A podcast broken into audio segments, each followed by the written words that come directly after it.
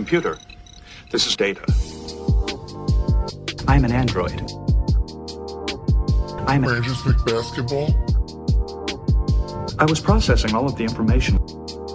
processing. It's one of those idiots who believe in analytics. Cranjis McBasketball. Analytics was crap. Does not compute. Just because you got good stats doesn't mean you're a good team.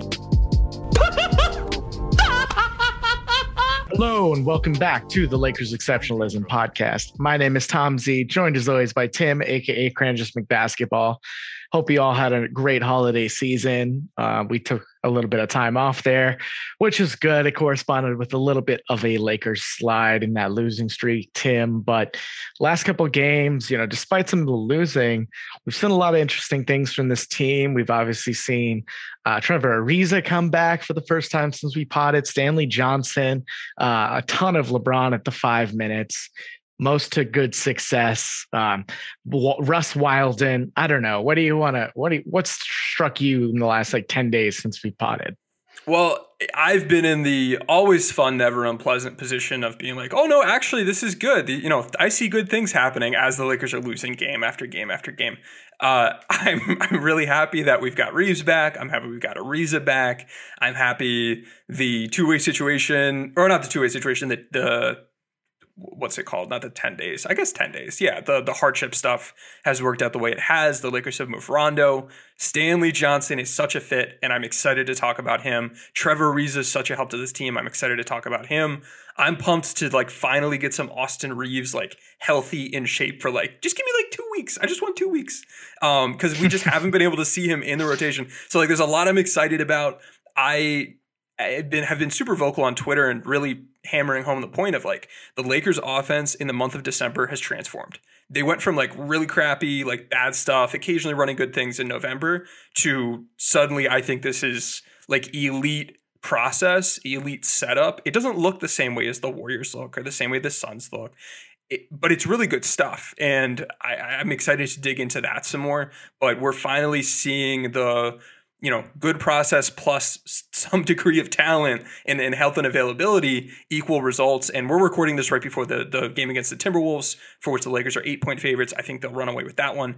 And I see the Lakers set up well now because they've taken that that journey, that processes, and, and they put in the work. They didn't cut corners. They didn't say, "Oh, we're injured." We're going to give up. They've really been, you know, buying in and and improving and working hard despite not having practice time to being in a prime position to make a run in the standings these next couple weeks. So that is what I've been seeing and what I'm really excited about. And you know, we've missed some hot topics in these past like 10 days or so. So Yeah. I'm I'm pumped to talk about stuff. We've seen like LeBron at center, Stanley Johnson's brand new, Trevor Ariza pretty new. Um, the the offense has changed. So there's there's a lot that has changed. And then there's some more, you know, that the roster can can evolve. There might be another move or two in the future. And and I want to explore possibilities with that as well. You don't want to talk about the uh, the Isaiah Thomas tenure? Nope, nope, we're good. Hey, good Okay. credit for him. Credit to him. He tried hard. It's not not not for this team. It's we're we're good. Yeah. We're moving on. Maybe Collison. I can see the pitch for Collison. I understand that like it's not like he's been like playing overseas and like ready to just get his Right. chance. He's he'll need more of a ramp up. So that makes sense to me. And there are Then certainly Why guys would you him to a 10 day? Okay, let's let me let me just give give me a sec here. Okay, just give me a sec because Yep. You're right. T- Isaiah Thomas coming in, it's like I wish I could say cool story, bro. When we didn't actually need something, he cannot provide. Okay, let's set that aside. Whatever. You, you Isaiah- don't want more guards? Are you sure? I don't got think more guards so. over here? I'm okay. I'm okay. Uh, Yeah. And the idea is still being that maybe he can actually make a shot where THT hasn't been able to throw a coin in a fountain, you know, over the last month. But he couldn't make shots either. You know, he had one good game. Anyway, I don't want to talk about Isaiah Thomas either. I guess kind of where this gets me to overall with so amazing. Let's get this out of the way. Rondo got traded. And I know it was for basically nothing, but he had a guaranteed contract and he they got rid of it to get a roster spot and they got a, a partial guarantee contract back. Right. So you know, I, I don't know what the Cavs are thinking. I guess it was he was free in getting Rondo, but Mhm. really like okay, thanks. They've had kind of a weird trade relationship where they've made a few deals over the last couple years, uh, the Lakers and the Cavs. But that's super helpful. Thanks. Uh, we could, you know, save Jeanie that tax money and get Stanley Johnson in on this roster, Tim. Um, but so, any thoughts on Rondo leaving? Yeah, if the positions were reversed and this were like the Pelicans who like could just could not afford to pay the, the luxury tax on a minimum fucking contract and we finessed them out of like a vet who has like some talent, we would just be like yelling at them about how they're a poverty franchise all day long. And we're on the opposite end of that right now. So like I don't have any problem with it. Like it's a smart move. You're saving yourself some money doesn't really do anything from a basketball standpoint other than open up your roster spot for Stanley Johnson. So I'm good with that. I don't mind it. I'm happy it's taking place. It's just one of many moves we've seen over the past six months that are showing us where this team and where this ownership group is financially. Um, though I don't, I, I, I, don't think this on its own is is too much of a big deal. Like re- really was about clearing a spot. They saved money on the way to doing so. I've got no problem with that. I like it. I like the move.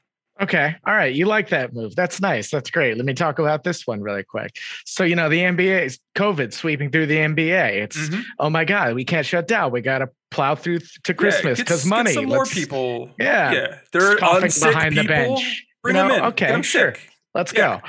All right. So let's get more unsick people sick and cycle through. I do have a serious question about some of these hardship guys for you maybe a bit later. But for now, like, okay, you have 10 day contracts you can give out. You can't give those out normally till January. Let's give one to a guy who hasn't played NBA basketball in two and a half seasons. What? Okay, maybe Darren Collison can still play in the NBA. I happen to think he probably can, but he's not going to be in 10 fucking days. So what are yeah. we doing, Lakers? What are you doing? this is like if I signed up to be like a high school like chemistry teacher or something and like I haven't done that in a long time. And like I've got they're like, all right, we accept you start in a week and a half. And I have to like really quickly in like 10 days like figure out what the hell I'm doing. Um, it just like it's not it's not really a fair situation for him. I understand that they can well, they would have been able to keep him around longer if more guys got sick, you know, fingers crossed. Um, but now they're in a situation, I'm kidding, I'm kidding. I know. Where I know. But like now they now they've got to either let him go or like cut somebody else for this guy who you really just don't have a good gauge on where he is. And I don't know. I, I would have there I, I, don't know. I don't know if you ever would have taken a spot with South Bay and and you know work towards something and then we'll sign you. Maybe this was the only way you get to him. Maybe the other options just weren't good. I personally am very curious and and you know am keeping an eye on other teams for like who is reaching into their feeder pool my like uh minor league team you know, you've got a minor league staff and a major league staff. They can both be running the same schemes, same principles. Can you pull guys up who have been, you know, they know what Lakers basketball means and bring them to your parent team? Because you know it's only for 10 days. It shouldn't be 10 days, work yourself back into shape. It should be 10 days, plug and play somebody to do pretty basic stuff. It's not like LeBron's out, it's not like Russ is out.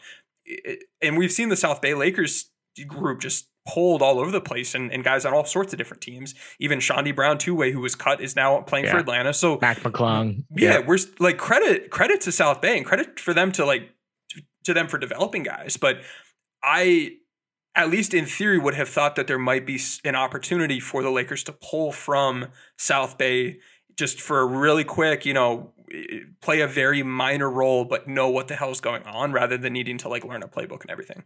So I don't know. I, am not. It's not a huge deal, but it's a weird. Position. It's kind of a big put. deal to me. It's, it's the process of just like, what are you doing? I guess when we saw like what like an eight or nine man rotation and like two of the guys were signed like within a week of that game, like they're not insignificant minutes. I'll say that. This isn't, oh, well, we need to have a 15th guy. Like, no, there were a bunch of dudes out via injury or COVID. These guys were playing. They're playing 15, 20 minutes for some of these games.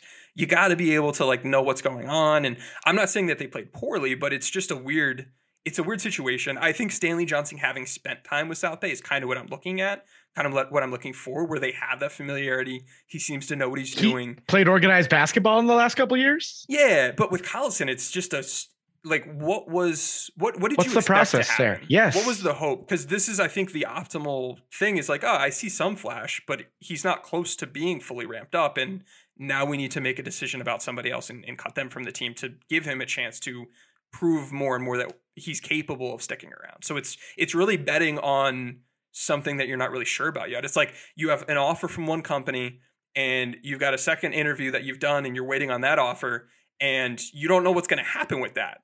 But you've got that first one on the table, and you know that's a known commodity, and there's there's a deadline here involved. So you either, you either need to cut the known commodity, go cut Bazemore or Bradley or DeAndre Jordan or whoever, and and hope that that other unknown pans out, and you get that offer and it looks good. Because otherwise, you could just end up screwed and have neither of the two. Yeah, it's I and again, we've had our eye on Collison. We've talked a lot about him over the last couple years. Two years for this team, different flirtations, Yeah, like two different times, right? Mm-hmm. Because it was in the summer as well. There was some some murmurs, but like I still believe he could probably be a, a useful backup point off of the bench, somebody who can facilitate and hopefully make enough threes. But it's just wild to me that the Lakers thought he was inactive for a game, and I don't know what it was for. It didn't actually get listed. He was That's, just like that's actually pretty. Funny, one yeah. of your games during your 10 day stretch. You're like, nah, we're we're not And Johnson play. was starting that same game. Like it, it really shows you the dichotomy of, of like the two routes these two guys have gone. One of them's worked himself into a starting role at least temporarily, and the other one they didn't even decide to you know wear your street clothes. So it's it's a tricky situation. But Tom, when you can get guards. You got to go get guards. Guards Oh are like God. like kickers in fantasy football. You can never have enough. getting I- I guards think- and still playing Avery Bradley like 30 minutes a game. But um so Tim, let- let's let's talk about Stanley Johnson because he was the addition that everyone's been talking about.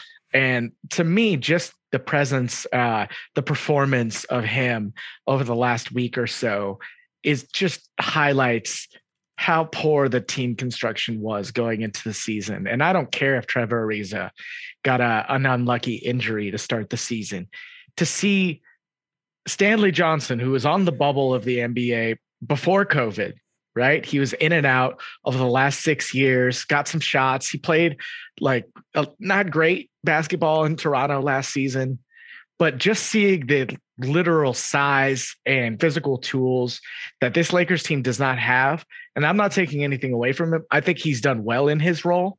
He's physical. He can move his feet pretty well. Gets beat laterally a little bit, but he can kind of keep up with Harden and make like things hard just by being long and somewhat um, nimble out on the perimeter. There's no one else on this team that that you could describe like that outside of Anthony Davis, and we saw the load put on him when he was on the court. But it's just poor, poor team construction to me to see him come in and make such an obvious impact off of the jump, doing just very basic things of just being his size. Yeah, it it's weird how much better the team looks when the players fit the roles and the roles make sense together. It's he doesn't have to be a supremely talented player to raise the entire team's performance just because you're now slotting guys into roles that make sense. You've got roles on the court at the same time that make sense offensively, defensively. And like I'll read off this is stuff that I tweeted out October 17th about, Yeah. you know, Ariza's down. Here's what you're looking at. You should give Stan Johnson a call. We've got he's he's an effective, versatile defender that takes on hard matchups. Check. He's a super active defensive playmaker. He's playing passing lanes. He's got an A minus pickpocket rating right now. He's eh, getting this team into transition, which we love to see. Check. And he's a good enough stationary catch and shoot three point shooter. He- He's. I looked at his. I was able to get an eye on his uh, second spectrum data from last season when he was like relocating and kind of moving as he caught and, and then shot the ball from three. He was not good. When he was standing still, catching and shooting, he was pretty good. And he was giving you a little bit better than what you would expect for the shot quality. And the Lakers can give him shot quality that he's never had before. So it was one of those, and, and I've kind of over the, the years I've aimed for these kinds of guys where it's for the Lakers, if we can spoon feed you really good shot quality and you could play defense, you make sense. On other teams where you're gonna get C, C minus, C plus shot quality on threes, you don't shoot well enough to put up good percentages. And in big picture, it's not really worth it. You're a good defender, but offensively, we just can't we can't justify it. For us, we're able to get him that shot quality, and his defense is a big, nice help. That it's just such a good fit. And we've even seen like the athleticism, his ball handling. He's not a great ball handler, but he's a ball handler to some degree for his position. And all of those things together have have really materialized well. And he's he's definitely earned himself a spot on the roster. And a big part of it's him. Some of it's just that roster construction, like you were saying. Yeah. And uh, yeah, he makes some nice decisions every once in a while. It's a small little playmaking things, not like get a guy a wide open look, but get the ball to the space to keep an advantage and Yep. dribble handoff fake or so, you know he's a ball mover. he's got a good solid IQ and it's crazy to think he's 25 years old right now. This is his seventh season. So he started he getting into that role guy and he had that quote, you know, I saw on Twitter about just knowing what he's expected to do on this team and how comfortable and how valuable that is to go in, know your job, do it. And he is doing what the Lakers need. And I expect him to stick around. Um, so we're slowly turning this roster, Tim, into something that can be hopefully playoff ready and playoff viable. And one of the paths that the Lakers have gone down with their centers not playing well and with AD being out it's been LeBron at the five, right? Talked a lot about this, but something I thought was interesting. I was looking up on cleaning the glass, different lineup data with LeBron at the five. So per them, they have 595 total possessions with LeBron at the five for a plus six differential, 115.5 on offense, 109.5 on defense. So defense isn't great, but the offense is amazing. So they're, you know, able to get the ball up. They're able to score a lot more. Well, looking into it a little bit further, Tim, you put Russell Westbrook on the court with LeBron, and that plus six shoots up to plus 10.4 uh, 119.9 on offense and same 109.5 on defense. But LeBron without Russ on the court, it goes down to minus 3.5 uh, in differential. So it's really like Russ hasn't played great. We've seen him do a lot of Russ Wilden, as he described it on Twitter.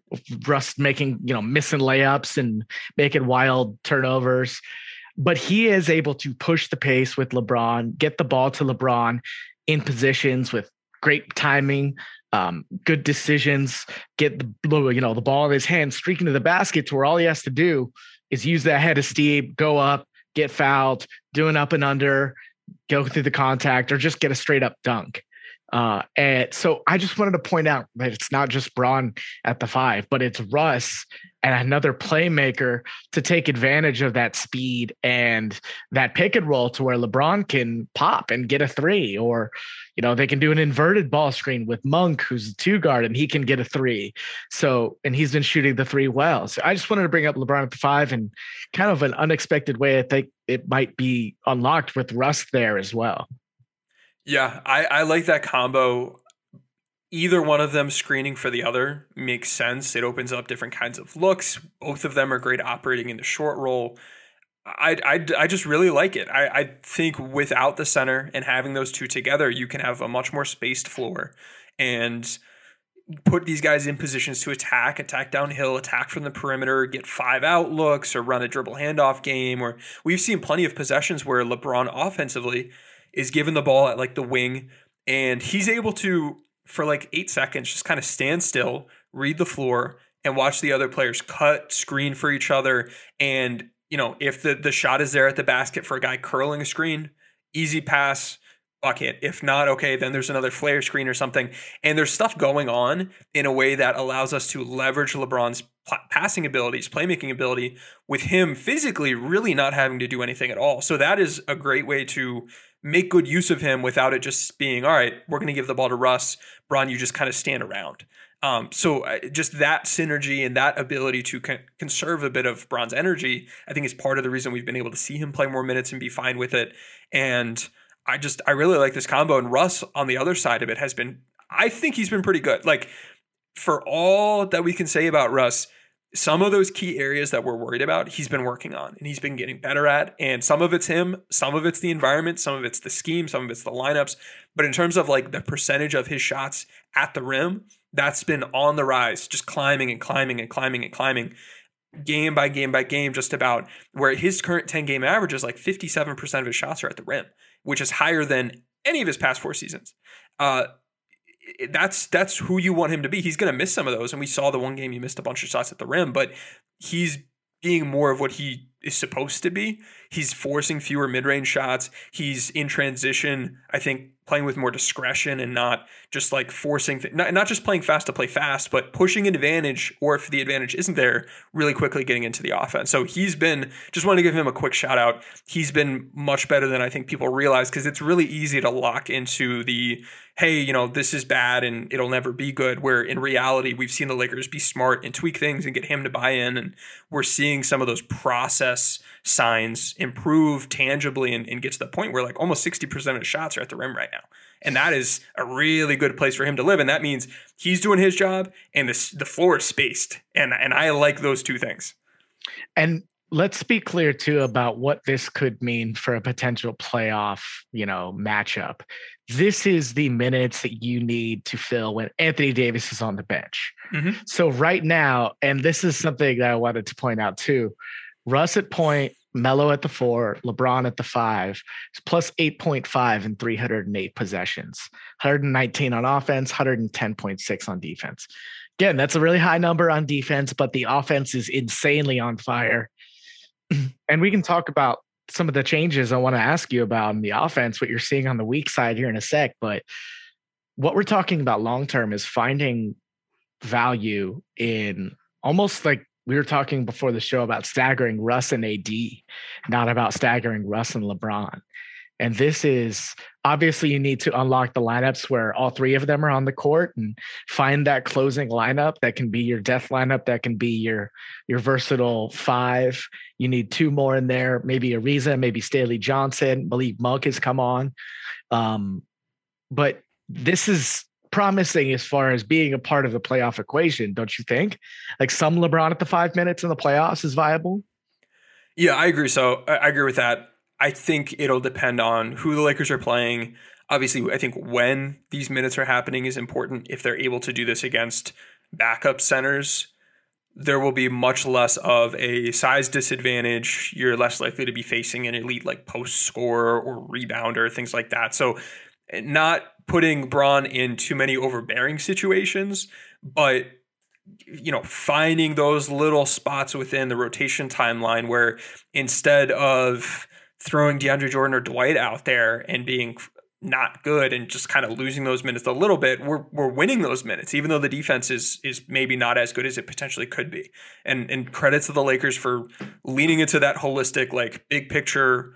How are we going to do things? It's not like, all right, we always are going to lean defense no matter what, even if it hurts our offense and hold us back. So I like it. I do think it has a lot of playoff viability, and that'll scale appropriately based on who the Lakers are playing. And we can certainly see situations where it's we get uh, one or two stints a game of LeBron with a bunch of shooting out there, able to just match up hunt and go find a weak second unit defender and go pick on him. And and Russ is out there and they're running ball screen. So there it's not just that they they're a one trick pony with this lineup, it's types of lineups with LeBron in this position that allow him to play on ball, they allow him to play off ball, they allow him to f- facilitate, they allow him to pick matchups and then go attack in the post if they want with spacing. They you've got the the Russ Bron pick and roll game. So there are a lot of good options in a way that makes me feel confident that once we get to the playoffs, it won't be like, oh, well, because this team defended this one thing a certain way, all of a sudden this won't work anymore. So I, I feel good about it. As long as the team isn't just killing this group defensively, it's it's going to perform really well. Offensively, it, it should kick a lot of butt. And Stanley Johnson has already taken quite a bit of a load off of the rim protection uh, in some of the lineups they've been in together. Mm-hmm. Stanley Johnson just great at you know cycling between um, when the ball moves to one side of the floor, he kind of moves to be in a better position to help. You know, just wherever the ball's pulled, he's always got his guy. You know, good eye on his guy on the weak side, but pulls himself to be in a better position to help. Um, there a couple couple things to be worried about for the LeBron et cetera lineups. Tim, again, 595 possessions, seventh percentile offensive rebounding. So they're not getting boards. They're just going to get back. LeBron's not going to get in there, get rebounds. Uh, you might not need that a lot when you're shooting 56% as an effective field goal percentage as a team in those lineups, but it's just something to consider, right? You're just going to get one look and get back on defense. Mm-hmm. Second thing, and this is concerning, especially for playoff basketball, Tim. First percentile in free throw rate on defense. I was just about to guess that. I'm to guess from a four factor standpoint, if you have these groups that are probably smaller, spacing the floor. You're hoping for a lower turnover rate and a high effective field goal percentage because you are putting the ball in the right player's hands to facilitate. They've got a pretty clear we're going to run these concepts and go with it. And you're going to get high quality shots, spacing the floor. You're going to get some threes and you're going to get driving lanes. What you're going to sacrifice is free throw rate potentially because you don't have that inside presence. And you're also going to sacrifice what's the fourth one? Uh, the offensive rebounds, of course. So I Yeah. It's just stylistically. They've been okay at I, offensive I rebounds. think I defense. could have guessed how that looks. So as long as they're kicking butt in terms of not turning it over with these groups and getting high effective field goal percentages, like that's where you need to be winning for this to work. If you are doing well with the, the free throws or or the rebounds, that's a bonus. But you're almost signing on to being weaker in those two areas to lean towards the other two with this kind of setup. Yeah.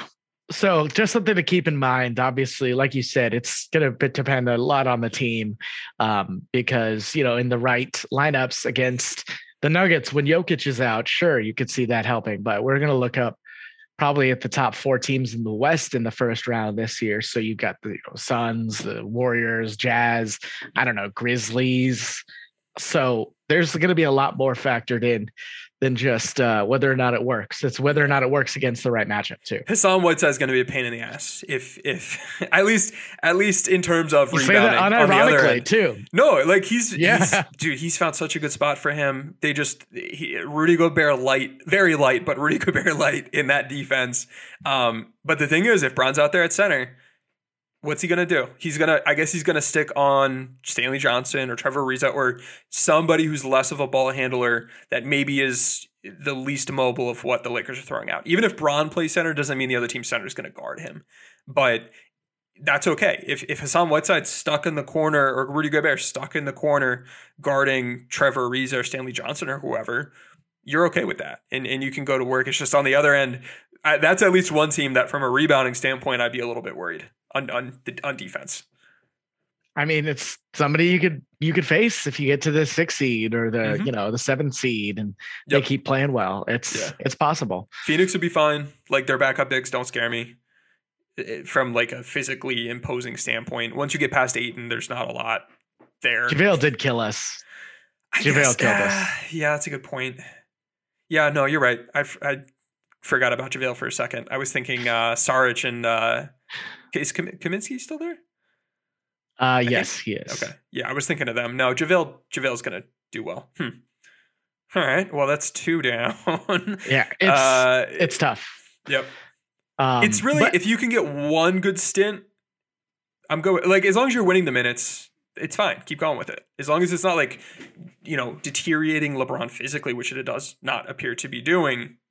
I'm good with it as long as it's. I I am a little worried about that for what it's worth. Mhm. Um, him having to kind of physically set screens and and box out, and you know, it, he's an amazing human playing amazing basketball right now. But you know, people want to question how he can do this at 37. Uh, well, you know, it, it's a higher risk of breaking down. Honestly, is how Yep. he's doing it. Yeah, it's tough. He's playing a lot of minutes. He's playing more center. And really, what gives you the same kind of benefits as what this is doing is if you were to instead have, at least offensively, is to have like, I'll, I'll throw him out there because maybe we'll talk about him later. He's someone I've been tweeting about. A Mike Muscala, or or in theory, last year a, Pau- or a, a Marc Gasol, like a stretch big that will space the floor. I mean, whether it's whether it's Mike Muscala or Stanley Johnson out there next to LeBron, the other team's center is going to guard that person if they're like a real traditional center. If they don't go small with you, they're going to stick their least. Mo- they're not going to stick their least mobile guy on LeBron. But at least in that sense, defensively for LeBron, he doesn't have to be you know the primary shot blocker and the primary rebounder and the primary like call everything out kind of guy. So I think he's really shown off his defensive IQ and he's communicating really well. And we're seeing screen coverages executed well and switching and all that. But if the Lakers can, through some way during the course of the season via trade, acquire a stretch big, I think they can see a lot of the same benefits offensively without having to stress LeBron as much defensively. Remember at the beginning of the year when I was like, bold prediction, LeBron's going to make all defensive team. Obviously, that was a long shot to begin with, but this is the path. If he could keep continue holding teams to a 110 defensive rating while he's at eh. center, and the national media catches on, we could have a a whirlwind of of a comeback here, Tim. Good luck. I I I it's more realistic than it was back then, I think, from my perspective. Back then I was like, nah, there's no way. Um we'll see about that. I, I think it's more LeBron at center is is showing how much value it has, more the offensive end than the defensive end, but it is it has been really impressive what he's done on the defensive end as well. So credit credit to him for really putting taking on quite a load defensively in a way that he wasn't doing earlier in the year. And, and I know Russ isn't quite doing. AD was doing a lot of it, and Bron has carried some of that load with AD out. All right, well, let's take a quick break. And when we come back, we'll talk a little Trevor Ariza, talk a little Lakers offense, and maybe some potential roster moves on the horizon. We're driven by the search for better. But when it comes to hiring, the best way to search for a candidate isn't to search at all. Don't search match with Indeed. Indeed is your matching and hiring platform with over 350 million global monthly visitors, according to Indeed data, and a matching engine that helps you find quality candidates fast. Ditch the busy work. Use Indeed for scheduling, screening, and messaging so you can connect with candidates faster. Leveraging over 140 million qualifications and preferences every day, Indeed's matching engine is constantly learning from your preferences, so the more you use Indeed, the better it gets. Join more than 3.5 million businesses worldwide that use Indeed to hire great talent fast. And listeners of this show will get a $75 sponsored job credit to get your jobs more visibility at Indeed.com slash BlueWire. Just go to Indeed.com slash BlueWire right now and support our show by saying that you heard about Indeed on this podcast. That's Indeed.com slash BlueWire. Terms and conditions apply. Need to hire? You need Indeed.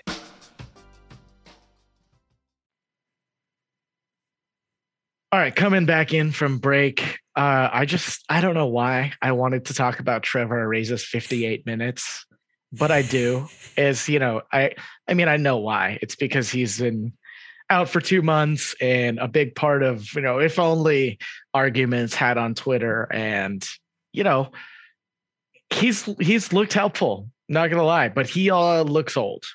He looks like somebody you can't play for longer than maybe five minutes at a time uh, to really get the best out of him. And maybe you won't need that now that you have Stanley Johnson in there to kind of, you know, tag team that role.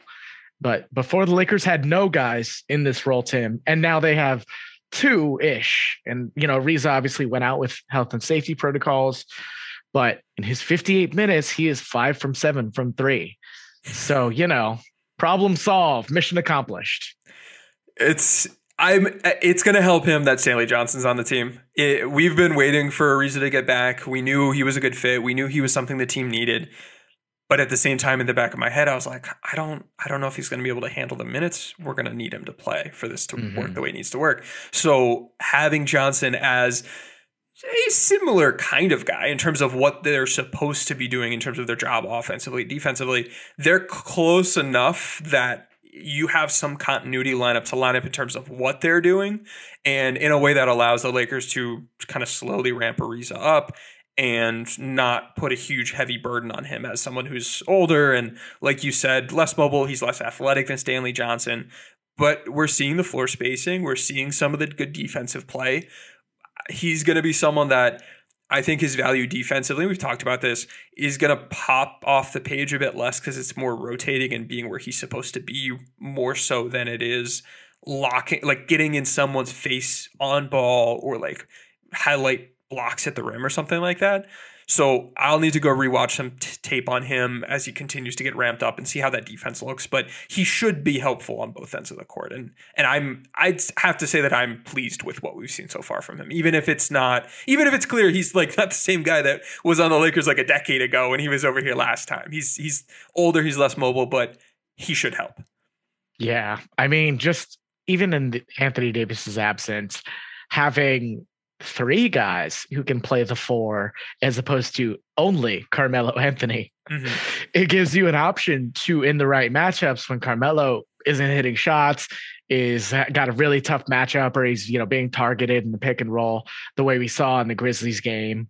You do do not have to play Carmelo Anthony 20, 25 minutes in certain games. You might start to see more Melo with 13, 14, 15 minute games. And I think that's the right call to be just be able to have another option there. Um, even if it's you know breaking up those 48 minutes between you know maybe LeBron plays a little with with Dwight or you know Stanley and Trevor and and Melo that doesn't hurt you as much as being forced into this Carmelo at the four lineup even though you know obviously I'm not saying the entire defensive issues are all on him but it does get to a rhythm where you put a certain lineup out there and he's going to be the first one targeted by an elite pick and roll point guard or you know ball handler Agreed. Yeah, I, I see Ariza interacting with Melo and how we view Melo and how Melo performs in two key ways. The first is just the minutes. Like there was a stretch of time where, and other guys were injured too, but there was a stretch of time, I think there was like four games where Melo was averaging like 28, 29 minutes per game. And he was just, it was too much. He was gassed. He shouldn't be someone taking on that kind of a load. He is poor enough a defender that giving you like 30 minutes of that out of like a 48 minute mm-hmm. game is going to be re- it's going to be really hard to play good defense. And we saw the Lakers get lit up a few times. And that's just with him in general needing to play more minutes. So scaling that back giving him some more you know uh, more legs for his jump shot giving you know keeping him fresh. Him Johnson and Ariza, the three of them, keeping them fresh so when they are in the game, they're performing at a high level is really critical. And then also not needing Melo to play five you talked about him playing power forward. There have been some minutes where he's played center, and the Lakers have been just obliterated defensively. And allowing Ariza short term when AD's still out, if Dwight and DeAndre aren't playing, if you've got Bron running some center and maybe a stint of Dwight, being able to have Ariza at center rather than Melo, I think is is really it, it helps the defense enough that even though he's a worse shooter offensively, a big picture should still help you out. So that slotting of Carmelo Anthony from a minute standpoint and a role standpoint, it, positionally, will be really important. So he's he's helped Melo raise his game as well just by being back. Yeah, we talked about what to look for when he came back with the threes and deflections. He's looked okay, I think. Um, again, in short stretches, there's a little bit of stretchery, like you know, line drive airball to three, and it didn't look who hasn't? Close, Who but, amongst us know, hasn't? Yeah, right. Yeah, sure. Um, so not a ton to talk about with Ariza, but he has been playing a little bit. Um, I guess next thing I want to talk about is you've been talking a lot about on on Twitter about the Lakers offense and the way they've been. Tim, they've actually run. There was a whole five screens on one play. I counted. I even played it again, and it was. I'm pretty sure it was a LeBron, Westbrook, THT, Monk, Melo lineup. And it was LeBron at the top of the key, Westbrook kind of in the right wing corner, and then the trio of Melo, THT, and Monk all circling in the three man game on the weak side screen, uh, cut, circle back, you know, get the screen, uh, mm-hmm. you know, flare Gaggle. screen for Melo, is the, that yep. gaggle that you talk about. THT curls the first one, and then among the other two, somebody screens for Melo. Just like multiple options with LeBron standing and waiting and, and just basketball reading the floor. Yeah. It's crazy. Yeah, I'm just that's all. I just wanted to say it. They, there's five whole screens that counted. Tim, you'd have been proud of me. I, I, was I'm I know exactly what you're talking about. I'm very happy about it. The shitty jazz band has been given the same sheet music, they and they are now a beautiful orchestra. Wow, they um, got a um, riff. It's dude, it's it's night and day from what we saw previously. I, in earlier in the year, it was like a lot of ISO, just kind of like do whatever kind of basketball with little glimpses of like, oh, this was a good idea, but we did it once in that game. This was a cool set, but I haven't seen it in a week. Things like that to over the course of December, just building and building and building and the gradual build. It wasn't random hot streaks of, oh, this game was really good and then that game stunk and then that game stunk and like once or twice a week good results. It was truly building upon itself. And I've been tracking like how many uh, smart action smart concepts have the Lakers been running per half court play, which is subjective to an extent. It is very much me saying, all right, well, like this makes sense. Like a, a, Dwight Howard, Russell Westbrook ball screen side to side, the defense can go over. I mean, go under, negate that. Eh, not really all that smart a concept. But getting him a high, early north south ball screen to get him going downhill, that's a smart concept. So, like, that's kind of like the yes no element of this the Lakers percentage of, or I guess the, the frequency on a per play basis of these smart concepts went from like 0.4 to 0.5 to 0.6 to 0.7 to now it's in like the 80 or 90% of plays. They're running really good stuff. And it's really helped raise the floor and also the ceiling of this group. And we've just not quite seen it materialize in terms of high point values, just given who's been injured. But just just at a high level, like we're seeing the team create mismatches super early in possessions or generate advantages with those super early step up ball screens and, and other smart concepts. We're seeing them run things that make sense for their personnel. We're seeing them flow from one action to another action. Like earlier in the year, they might have one screen and then, all right, it didn't work. 15 seconds left. that's time to ISO. Now we're seeing the team go from one attack to another attack to another attack in a way that pressures the defense constantly. And makes it so you can have poor timing or poor execution on the first thing and the in the second thing, but the third thing's going to beat the defense and get us a layup. So that kind of more, you know, it, it, during the middle of the clock and late clock, still having a game plan, I think has been really helpful for this team. And we've seen them handle extra help on post ups so much better, whether it's help from the strong side or, or from the baseline. We're seeing them cut into the middle of the paint with guys flashing either from the dunker spot or the opposite perimeter whenever there is open space because the defense is sending extra help from the weak side. It's just uh, in pin and flare screens we're seeing at a higher rate than we've ever seen for this Lakers team under Frank Vogel. It's it's just better stuff. It's really good. It's much more constant. Uh, the Suns game recently was the one game that like for three quarters of that game it was just not quite there. But other than that game, for the past three, four weeks since the beginning of December, we've seen this team just playing really strong basketball and like to me i'm like oh this should work this should be elite it's just the the, the personnel's not there now we're finally getting to see it materialize now that we're we have Reaves back we have Reaves back and and as they ramp up as AD gets back I really think this team can get rolling by the strength of its offense. And with AD back, the defense should be decent enough. That elite offense and good defense should result in a you know a title contending team, I think. And we're not there yet, but the the foundation's there, the pieces are there. And I, I was able to talk to someone who has access to like second spectrum data just through their work. And I, I said, like, what has the Lakers how would you categorize the Lakers shot quality over time? And they went from like really poor like really bad stuff in October, November to over the course of December, going from bad to slowly getting better to by the end of December being elite. And that to me was pretty validating to know that like what I'm seeing, the data is seeing as well. Cause I'm just kind of doing this mental math, but it's it's there, it's happening. And I'm excited, man. Like get this team healthy and they can be they can be I don't I don't know if I'm ready to say we're a title contender, but this is a frisky, frisky team that can beat anybody on any day if they're healthy and they're running this good stuff. Okay, a couple quick follow ups here. Do you think, or do, does the change in offense at all correlate with David Fizdale's time as interim head coach, or were you seeing some of these things before Vogel went out with protocols? Great question. This, and then I want to answer the same question with AD being out, are two things I've seen floating around eh, not true. Myths. We we saw this building begin before Vogel went out. Once he was out, it continued to build. Since he's been back, it's still building. Uh, there is no clear like, oh, Vogel was gone, so so Fizdale snuck in the really good plays, and that right. doesn't really make sense because he's been the offensive coordinator. So it's no. My answer is no. It's it's not a Vogel is the issue, and because he was sick for a week, we were able to suddenly transform the offense. Nor is it hey, AD being out has suddenly made it a much better offense. I think him being out has just coincidentally been around the same time frame that it started to to grow and improve. But we also saw him playing part of the better offense, just more in its like I'd say like the first third of its transformation. We haven't seen him playing since it's fully gotten to where it is today. So once he's back, I see him being a clear fit. I don't think he was the problem nor will be the problem. And and that is another myth I've seen floating around.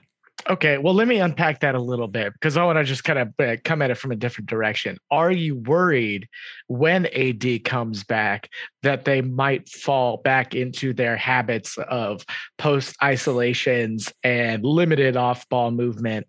Um, like I, I'm just saying, like they know AD's out now and they know they lost, you know, 20 shots a game with 12 of them coming from isolation or whatever, and that they have jump started their weak side offense as a result of that and not it, i know you can't say for sure yet because it hasn't happened but are you at all worried that could happen when ad comes back?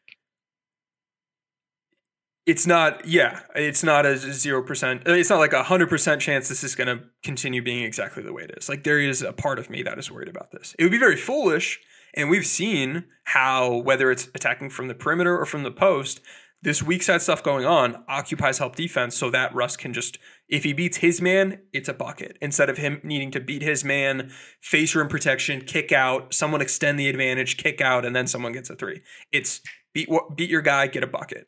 Or, or beat your guy, there's one rotation, but there can't be a second one because of the off ball action. That should be hitting home right now. It should be pretty obvious.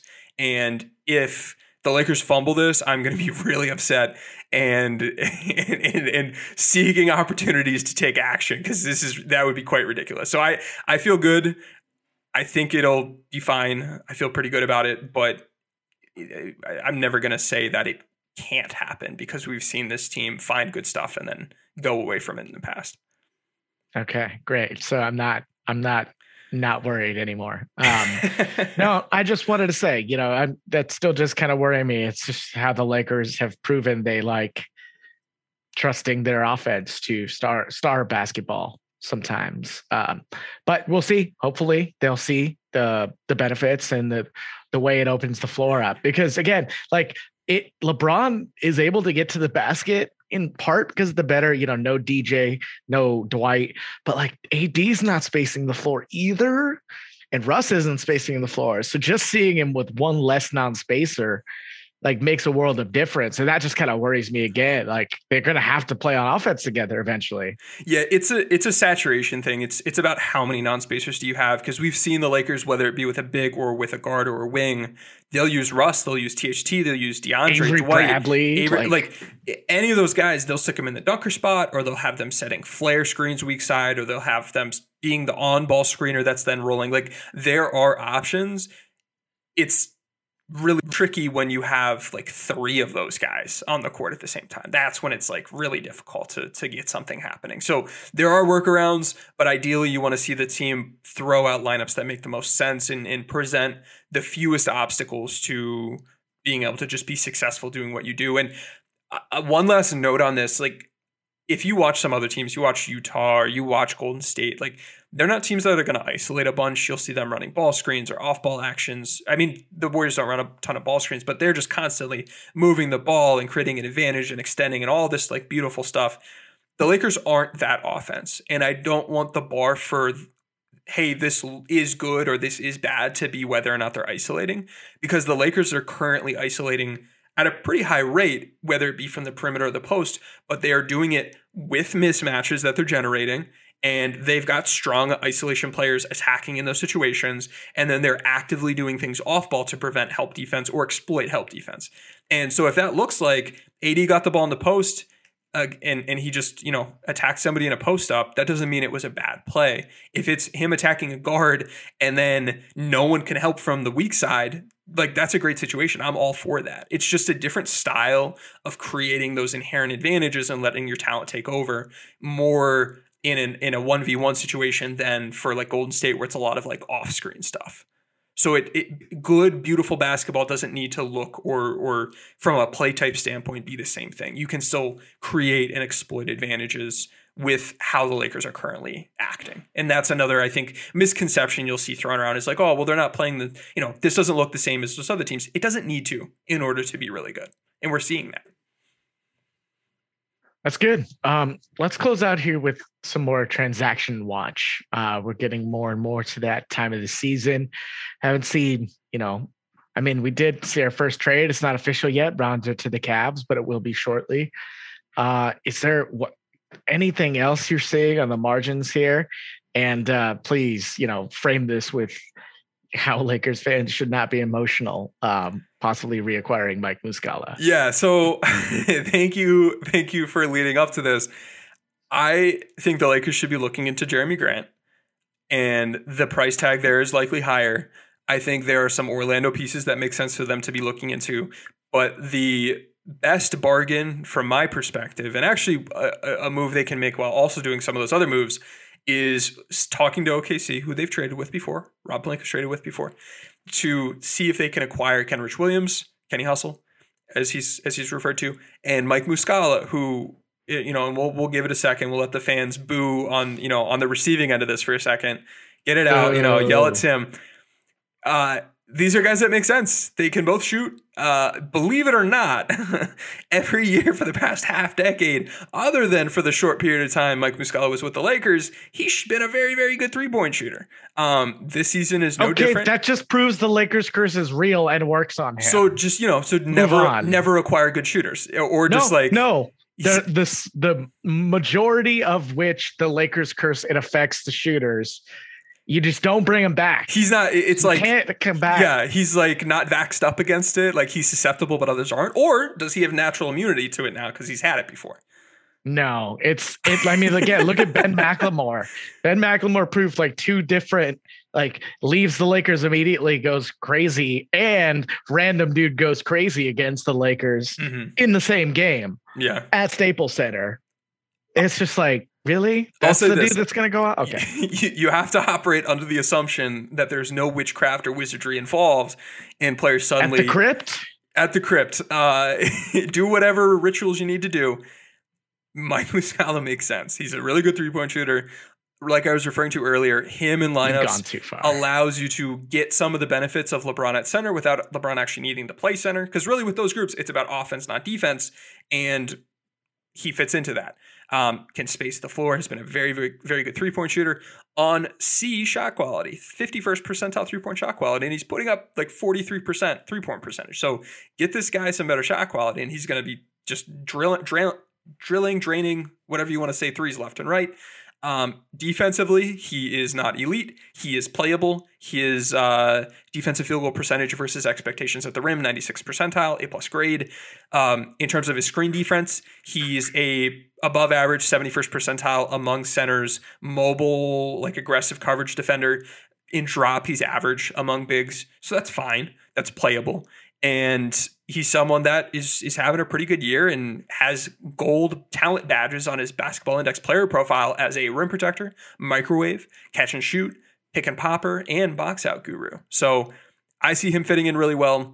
The other guy is Kenny Hustle. He is someone who similarly will add shooting, but then also he adds a key piece of defense that this team is desperately lacking and will need if they want to make any sort of playoff run, and that is off ball, like off screen chaser defense. We have downgraded from having KCP, who's very good at this, Alex Caruso, Dennis Schroeder was low key really good at this, Wes Matthews was pretty good at it. We now have like THT, who's okay at it, Monk, Reaves, Avery Bradley. They're fine to below average at this. He grades out as the number one player in the NBA at this skill right now, this season. So even if he's not, even if you don't think he's the number one guy, and you know the defensive stalwart that is the Oklahoma City Thunder trying to lose games, he is pretty good at this. He's been good at this, and I see him coming in as a taller KCP. He can be he can play chaser defensively as like a six six guy. That's a lot of positional size. That gets you closer to a world where you're having some of that bigger, faster, stronger stuff where you've got really good size across the board each for each individual position, and he'll rebound well, especially for his position. A minus matchup versatility, A vers uh, I'm sorry, A minus matchup difficulty, A versatility. It's just like his playmaking's good. It's better than THT's in our metrics. Um, his rebounding's really solid. He helps the team's rebounding. Like in so many ways, he fits what the Lakers need offensively and defensively. And if I don't have you convinced yet, Tom, this is the the price that was communicated to me by folks covering OKC, having a good feel on on what they're trying to do here. I was told that these guys are so so if OKC were trying to win games, these guys would both be starting for them. Neither of them is. Neither of them has started a single game. Both of their minutes are somewhat limited, especially Muscala's. And they are kind of upset as a fan base that these guys are playing because they're winning too much because they are positive basketball players. They are not long term pieces. This is a team that has a gazillion picks, and they are every single offseason in a position where they have to just like cut dudes or try to consolidate picks because they just literally cannot hold them all on the roster. So, two players that hurt their tanking this year, which is what they want to be doing, and are not long term pieces, should be obtainable. And what was communicated to me was that if the Lakers just throw in salary filler and like I don't know DeAndre Jordan, Kent Bazemore, and a heavily protected first round pick, that should do it. That should get both of these guys, which I think are both win now, help the Lakers pieces, and they're both super cheap next year under team control. Uh, Muscala has a team option, and Williams ha- he's non-guaranteed. So if the Lakers decide they want to cut these guys, they're not good. They can do that, and it doesn't hurt the wallet of the Buss family trust. So I see this in every respect financially, offensively, defensively, asset cost wise, making a bunch of sense. You can make this trade and then still have Kendrick Nunn, still have THT, still have another future first round pick, and either keep those or go grab Jerami Grant for, for two or three of those pieces as well. So the Lakers can make multiple trades here. And this to me is just, it's a no brainer one because you have pieces that are then assets for next year.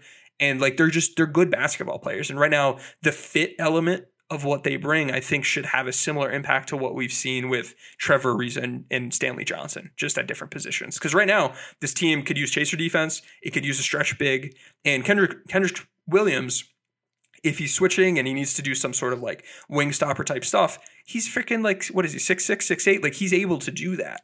Um, so that's somebody that I'd love to throw on at Devin Booker. Uh, I'd love to throw on a Paul George. I would love to throw on some of these Utah movement shooters. Throw them on Steph Curry or Jordan Poole. Get some size. Get some ability to avoid screens.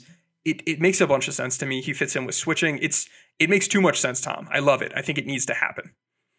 Okay, I'm very impassioned pitch. Um, you have you have a pretty good record with these. You know, they're not all they can't all be zingers. Um, but I, I don't know. It it feels too good to be true in a lot because they're basically, you know, very low cost. And I can legitimately see, especially Kenrich Williams, another playoff team actually offering something substantial.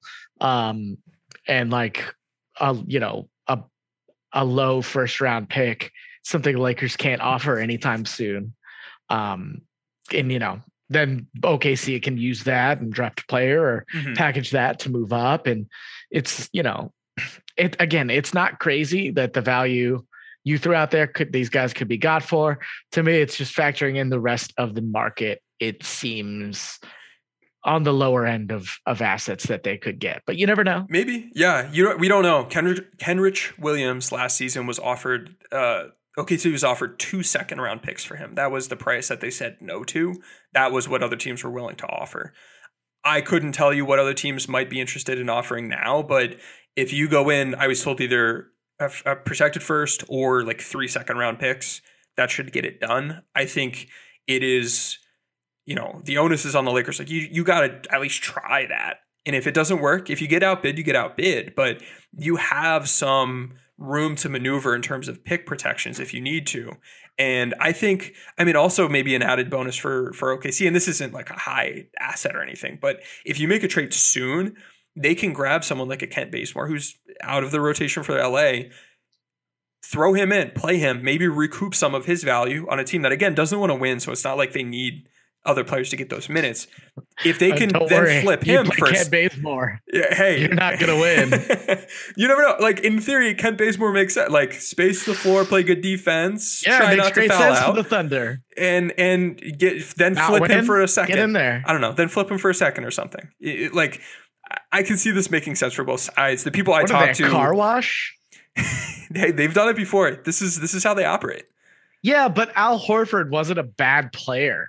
And the thought that he was bad, you know, he was overpaid mm-hmm. and playing next to another center. Like there are other reasons that yeah. oh, he yeah. didn't maybe I'm have not the saying, impact that people thought he should. I'm not saying Ken Bazemore is Al Horford. I'm just saying that he is someone that they can, if they need salary filler, he, there is some degree of potential. I think you have to agree with me that there is opportunity for them to, you know, flip this house that is Kent Bazemore and get something for it.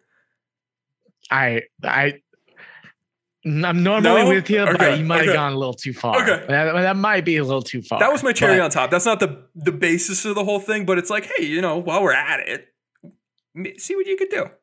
Yeah, Bazemore is, you know. How's your bold prediction looking? Not good. not good at all.